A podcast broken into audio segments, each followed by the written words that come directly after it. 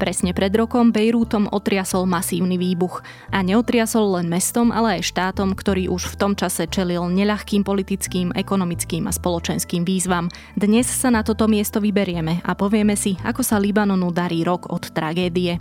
Je streda 4. augusta, meniny majú Dominiky a Dominikovia a dnes počítajte s prevažne veľkou oblačnosťou a prehánkami či dažďom. Ojedinele sa môžu vyskytnúť aj búrky. Denná teplota bude na severe dosahovať 19 stupňov, na juhu bude teplejšie a to do 27 stupňov Celzia. Vítajte pri Dobrom ráne, dennom podcaste Denníka Sme, dnes s Nikolou Šulikovou Bajánovou. Evokuje vo vás leto alergiu a kýchanie? Z Baumy Dionit Color si farby leta opäť obľúbite. Jedinečná interiérová farba Baumy Dionit Color generuje jóny, ktoré zachytávajú peľ a prach pre čistý vzduch u vás doma. Menej peľu, viac slobody. Baumit. Váš domov, vaše steny, vaše zdravie. Aktuálne správy sú dôležité, ale zajtra budú staré. Za to naše trička z kompótu vám vydržia celé roky. Poďte na kompot.sk, nakúpte nad 15 eur a keď zadáte kód SMEKOMPOT, dostanete od nás darček. Hrnček podcastov SME. kompot.sk Tie trvanlivé tričká. A teraz už krátky prehľad správ. Druhú dávku vakcíny proti ochoreniu COVID-19 dostali na Slovensku zatiaľ viac ako 2 milióny ľudí. Do pondelka bolo prvou dávkou zaočkovaných viac ako 2 milióny 260 tisíc ľudí. Bývalý sudca Richard Molnár opätovne čeli obvineniu za príjmanie úplatkov v rámci skutkov, kde generálny prokurátor Maroš Žilinka pôvodne obvinenia zrušil. Informáciu priniesol portál Aktuality.sk. Obvineniu z podplácania čelil sudca už po akcii Búrka. Sloboda a Solidarita odmieta slová ministra financí Igora Matoviča o tom, že blokuje jeho daňovo-odvodovú reformu. Podľa hovorcu strany návrh reformy zatiaľ ani nevidela. Matovič o príprave reformy v pondelok povedal, že je v spiacom štádiu. Nezvestného bieloruského aktivistu Vítala Šišova našli v útorok obeseného v parku nedaleko jeho bydliska v Kieve. Polícia bude preverovať aj podozrenie, že by mohlo ísť o úkladnú vraždu maskovanú za samovraždu. Americký miliardár, filantrop a šéf spoločnosti Microsoft Bill Gates a jeho manželka Melinda sú oficiálne rozvedení. Dokument o konci ich 27-ročného manželstva podpísal tento týždeň sudca v Sietli. Ako si manželia, ktorí stáli pri zrode nadácie nesúce ich mená, rozdelili majetok, zverejnené nebolo. Viac podobných správ nájdete na sme.sk alebo v mobilnej aplikácii Deníka Sme.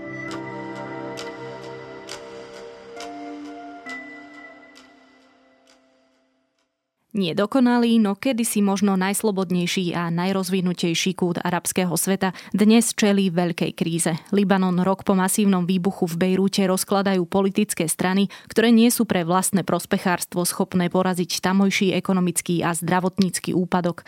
Ako rok od tragédie vyzerá život v Bejrúte a vzniká na Blízkom východe nová bezpečnostná hrozba. Priamo na mieste bol šéf zahraničného oddelenia denníka ZME Matúš Krčmárik, s ktorým sa o situácii v Libanone teraz porozprávam. This is an explosion the size of which many who have been through the Civil War, through the 2006 Lebanon Israel War, never have seen an explosion of this magnitude. The hospitals here in Beirut are overwhelmed. Uh, Matúš, začneme tým, čo sa vlastne pred rokom stalo. Pred rokom v prístave v Berute, čo je hlavné mesto Libanonu, vybuchol sklad, kde sa v tom čase nachádzalo až 2750 tón e, dusičnanu amonného. To sa hovorí, že to bol jeden z najväčších výbuchov v histórii. Bola to veľká tragédia, ktorá spôsobila smrť 220 ľudí. Približne tie čísla sa rôzne o jednotky. Zranených bolo až 6 tisíc ľudí, 110 nezvestných sa hovorí a asi 300 tisíc ľudí kvôli tomu výbuchu prišlo od domovy. Tam ide o to, že ten prístav sa nachádza v centre Bejrutu, čo je veľké mesto, žije tam veľa ľudí, tam sú také výškové budovy. Takže veľa ľudí prišlo o domovy a hovorí sa, že to mohla byť taká udalosť, ktorá zmení dianie v Libanone, ktoré už vtedy bolo zlé, lebo už rok sa tam odohrávala kríza, kde sa spájala aj politická kríza, aj ekonomická kríza a do toho samozrejme prišla aj pandémia. Teraz po roku viem povedať, že sa nezmenilo nič a ak niečo, tak ešte k horšiemu. Postupne sa dostaneme určite aj k samotným následkom. Tie bezprostredné boli aj také, že sa tam zdvihla akási veľká vlna protestov, nedôvery, či sa vôbec podarí vyšetriť, kto je zodpovedný za ten výbuch. Treba povedať, že naozaj prakticky tam roztrhalo celý ten prístav a nie len domovy, ale aj množstvo kancelárií a podnikov a biznisov a tak ďalej vlastne zostalo zničených. Aké boli teda tie bezprostredné ešte následky, okrem tých, ktoré som spomenula? Bezprostredné následky boli, že sa objavili protesty proti vláde, ale tam si treba uvedomiť, že v Libanone protesty, protesty prebiehali už rok.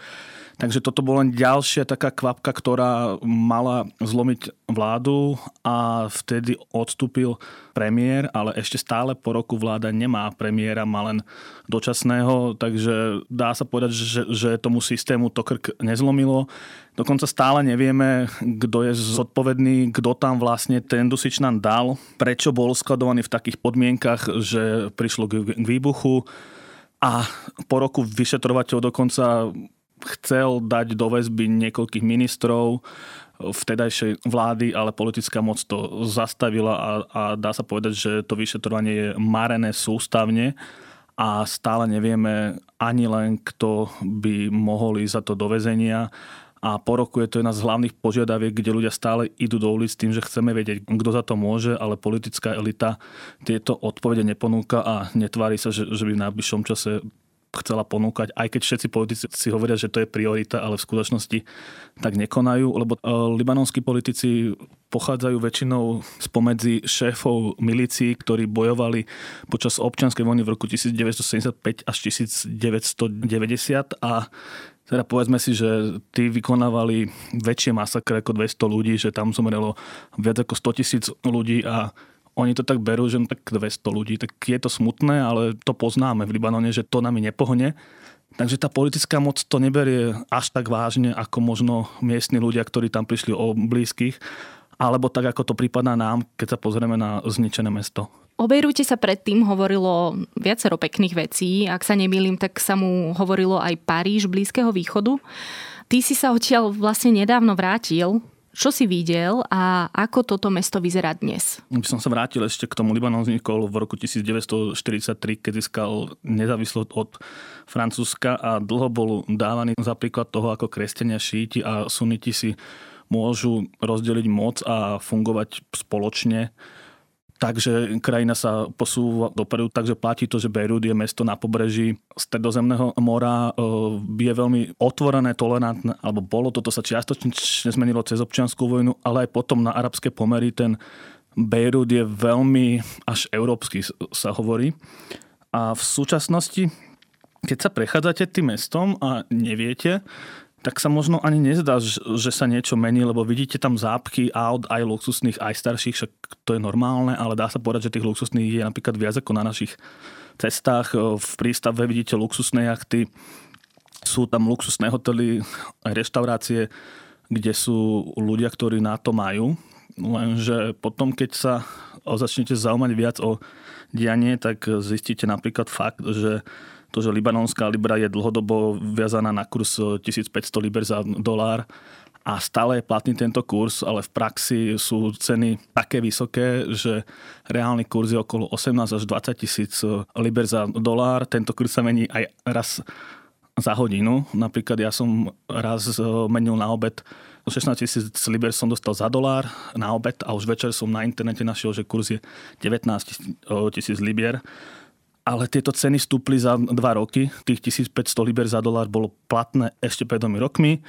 Napriek tomu vláda oficiálne drží tento kurz, tým pádom ak mal niekto úspory v dolároch, čo mali mnohí, tak, tak si to musia zameniť za ten minimálny kurz, alebo za nejaké 3-4 kurzy, čo sú medzi tým, ale v tom sa málo kto vyzná a, to, a toto vedie mnohým ďalším problémom. Napríklad je problém dovážať tovar, lebo ak, ak zahraničná firma niečo dovezie, tak ten kurz dostane oveľa nižší ako na trhu, takže, takže je tam problém s dovážanými potravinami, s dovozom liekov, tam sú lekárne prázdne, prakticky každý, kto prichádza na návštevu za rodinou, tak už sa nenosia darčeky parfémy, takéto už sa nosia lieky ako Panadol a podobne také. Problém ďalší je, že, že nie je tam palivo, čo je často spôsobené aj kurzom, teda neplatí sa dovážať, ale aj tým, že v Libanone je dotovaná cena za benzín a oplatí sa pašerákom nakúpiť v Libanone a potom to previesť do Sýrie, kde, kde to dostanú 5 násobok. Takže mnohí si zarábajú takto a potom v Libanone sú obrovské rady pred pumpami, mnohé sú pozatvárané. Často sa nedá natankovať koľko človek chce. Často si vystojí 5 hodín a nedostane nič. A to sa všetko kopí, takže tí ľudia prišli o úspory. Ak mal niekto napríklad plat 1000 dolárov v prepočte, tak teraz mu to po inflácii vychádza napríklad na 80.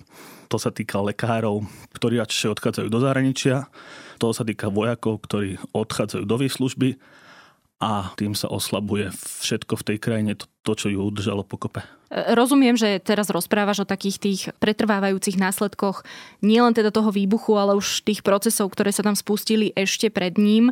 Ty ale teda si bol na mieste a to mesto vyzerá dnes ako už sa nejako pozviechalo z toho naozaj masívneho ničivého výbuchu? E, do veľkej miery sú mnohé časti stále také zničené, lebo mnohí skrátka nemajú peniaze na opravu lebo tá inflácia ich obrala o úspory a ten výbuch ich už dorazil.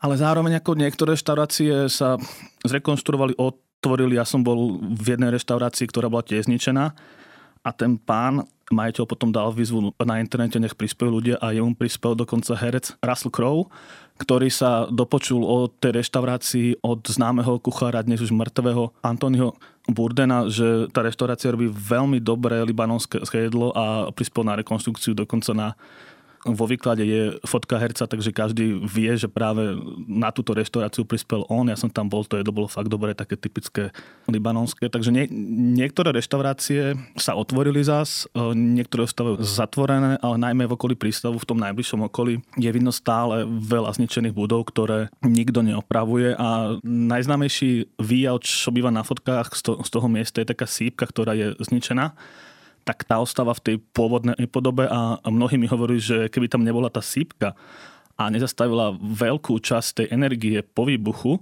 takže tie škody by boli oveľa väčšie. Takže tá sípka je istým spôsobom aj hrdina pre Beirut, že to mohlo dopadnúť o veľa horšie, ale tá sípka je teda stále v rovnakej podobe. To, čo popisuješ, je, že vidíme akoby dva protichodné svety, že v Bejrúte vidíme teda aj veľký luxus, a zároveň aj ľudí, ktorí nie sú schopní sa vyhrabať z tých problémov, ktoré či už spustil alebo prehlbil výbuch.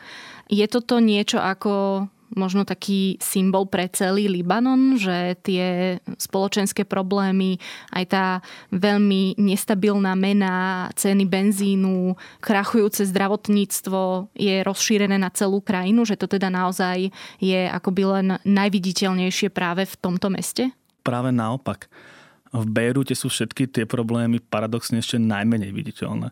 Lebo najbohatší Libanončania odchádzajú do Bejrutu, tam si postavia alebo kúpia si luxusný byt. E, napríklad experiment Sad Hariri si dokonca nechal uzavrieť niekoľko ulic okolo domu, že pre bezpečnosť.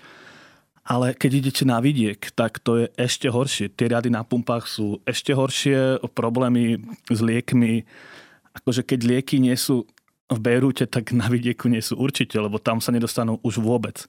Palivo to isté, že, že aj keby niekto kúpil dotované palivo v Bejrúte, tak dostať to do Sýrie je viac roboty, ako kúpiť dotované palivo pri hranici so Sýriou. Takže tam ten benzín je už vôbec. A situácia na vidieku je ešte horšia. Len by som pripomenul, že Libanon je štát, ktorý je rozvinutý, teda donedávna bol považovaný nie za rozvojový ani nič, nič, nič podobné nie chudobný, tam nebol problém s potravinami. A teraz je až 50 ľudí pod hranicou chudoby a 30% detí chodí spať hladných. Takže tam sú problémy, ktoré ešte pred dvomi rokmi Libanon nepoznal. A teda ako sa to stalo? A čo s tým chce miestna politická reprezentácia spraviť? Stalo sa to tak, že dlhodobá korupcia, uplácanie voličov, keď tí voliči nevolia podľa toho, že sú lavičiari, pravičiari, ale napríklad je šíta, tak volí za Hizbalah, lebo dúfa, že ten Hizbalah niečo ich komunite dá. Pri to, to platí to isté, to isté platí pri kresťanoch, pri druzoch a pri ďalších menšinách. A táto kombinácia tohto uplacania voličov a korupcie sa teoreticky dá nejaký čas pokrývať, ak ste napríklad bankovým centrom pre región, čo Libanon bol, alebo ešte je čiastočne ale potom to raz padne, padne mena, najlepší ľudia odídu preč, lebo Libanonci sú vzdelaní, vedia jazyky, každý vie po arabsky, po francúzsky, ak vie anglicky, tak potom môže ísť do Európy alebo do arabských štátov do bohatších, myslím. A ešte tam sa deje to, že posledné dva, dva roky sa tie skupiny nevedia dohodnúť na, na vláde. Oni, oni by napríklad mohli zobrať pôžičku od e, Medzinárodného menového fondu, ale že tam sa ani nevedia dohodnúť, kto ju má zobrať, lebo keď nie je vláda, tak tú zodpovednosť na seba nikto nezoberie. Ten dočasný premiér nepodpíše niečo tak dôležité. A tam je taká nechuť k reformám, lebo sa zasekli v tom, že každý si chce udržať tú svoju moc, tak ako si, si rozdelili štát a to v dlhodobom horizonte vedie k zlým výsledkom, ktoré teraz vidíme. Je mi úplne jasné, že štát ako Libanon ani za ten čas, ktorý máme v tomto podcaste a ani my tu od stola v Bratislave nedokážeme úplne že pochopiť. Ty si tam teda bol, takže máš oveľa lepší obraz ako ja. Ale potom teda tá iná a asi dôležitejšia otázka vzniká nám v tomto už nie stabilnom regióne nová hrozba?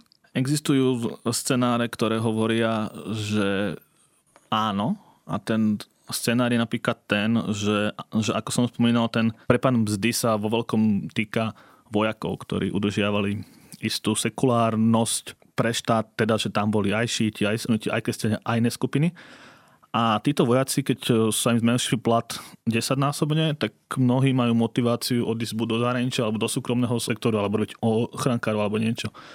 A keď libanonská armáda stratí bojaschopnosť, tak je možné, že Hezbalah, ktorý je v Libanone aj politickou stranou, aj keď vo svete je, je braný ako teroristická organizácia a je podporovaný z Iránu a už teraz asi Hezbalah má väčšiu vojenskú moc ako armáda a keby chcel využiť túto situáciu a prebať moc nad krajinou, tak by to boli kruté boje, ale zrejme by sa mu to podarilo. A v tomto prípade sa dá očakávať priamy konflikt s Izraelom, ktorý s Hezbalahom bojoval napríklad už v roku 2006 a takisto Izrael dlhodobo útočí na ciele Hezbalahu v Sýrii a keby Hezbalah prebral moc nad Libanonom, tak by hrozil vážny konflikt s Izraelom. To je scenár, ktorý môže a nemusí nastať, je možný. Takisto sa spomína tá hrozba utečencov. Keď som bol na návšteve v UNHCR, čo je úrad Vysokého komisára OSN pre utečencov. Bol som v ich pobočke v Bejrute a tam mi hovorili, že majú údaje o tom, že v roku 2010 stúpol počet Libanončanov a Sýrčanov, ktorí sú v Libanone ako utečenci, ktorí sa pokúšali dostať na Cyprus, lebo Cyprus je, myslím, že 100 km od Libanonu iba a je to, to Európska únia. Takže už v 2020 roku bol nárast, tento rok je tu ešte väčší, čísla presne nepovedali, ale že je tam vidno ten trend a je možné, že to bude súpať. V súčasnosti je veľmi vidno teda, že, že sa vzdelaní Libanončania pokúšajú dostať mimo krajiny, ale hrozí, že vypukne aj nejaký masový exodus ale to sa situácia musí zhoršiť, čo sa môže ľahko stať, lebo napríklad UNICEF varuje, že do mesiaca môže skolabovať systém dodávok vody, od ktorých je závislý viac ako polovica obyvateľov a predstavte si, že keď polovica obyvateľov bude bez vody, tak tá situácia bude výrazne horšia. Uzavriem to tým, že len dva dní po výbuchu do mesta priletel francúzsky prezident Emmanuel Macron, čo miestni aj veľmi privítali, pretože, ako som už spomenula, vlastnej politickej reprezentácii vôbec neverili slúbil, že im pomôže. Nezdá sa, že by sa mu to až tak nejak špeciálne podarilo. On zorganizoval, alebo teda prispel k tomu, že sa vyzbierali peniaze, ale práve sme si opísali, v akom stave tá krajina a to mesto je. Čiže kde je chyba? Je to na jeho strane, vyslovene hovorím o ňom, keďže to je bývalá francúzska kolónia, je to na jeho strane, alebo je ten región natoľko ranený, natoľko krvácajúci, že sa mu jednoducho zvonku pomôcť nedá. Ak eh, Macron robil chybu, tak je, by som povedal, že je v tom, že vyvolal väčšie nádeje, ako bolo možné, že urobí. On si to prišiel do Berutu aj do prístavu, hovoril, my to tu vyriešime, my vašich politikov dáme, nejak usmerníme, ale on na to nemá moc. On nevládne v Libanone keď si tá vládna klika bude držať moc. Čo vidno, napríklad teraz, rok po výbuchu, keď sa hovorilo, že už vymeňme konečne tých politikov, tak, tak zostavuje vládu Najib eh, Mikati, čo je dvojnásobný expremiér, ktorého samotného vyšetrujú za korupciu. Je to najbohatší obyvateľ krajiny a pritom paradoxne pochádza z najchudobnejšieho mesta krajiny, z Tripolisu. Takže tá vládna moc, ktorá vládla posledné 10 ročia, sa zjavne nechystá odísť a medzinárodné spoločenstvo nie je veľmi ochotné posielať pomoc, keď vedia, že to skončí napríklad pri tom kurzovom rozdiele, teda v bankách, alebo že to skončí cez nejaké korupčné praktiky u politikov. Povedia si, že na čo?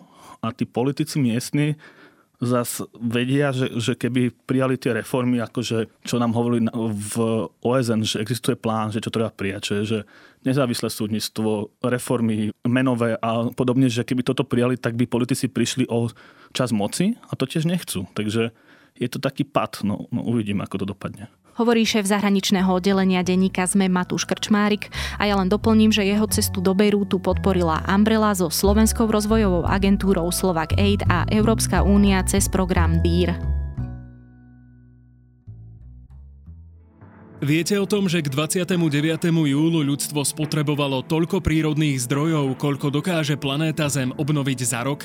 Pre náš životný štýl by sme ročne spotrebovali až 1,7 planéty. Tu však máme iba jednu a všetci musíme prispieť k zmene. Aj preto Tesco spája sily s WWF, Svetovým fondom na ochranu prírody, aby spoločne znížili ekologickú stopu. Viac na corporate.tesco.sk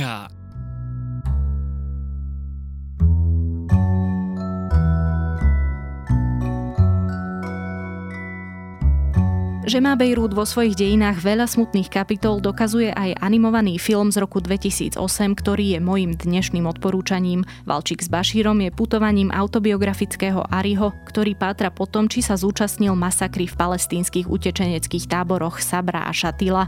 Masakru v roku 1982 pripustila izraelská armáda počas okupácie západného Bejrútu. Ak na túto inovatívnu lekciu dejepisu narazíte, určite si ju pozrite. To je na tentokrát všetko. Počúvali ste Dobré ráno, denný podcast denníka sme dnes s Nikolou Šulikovou Bajánovou. A ešte pripomeniem, že dnešok patrí vede, konkrétne Zoomu a vedátorskému podcastu. Do počutia opäť zajtra.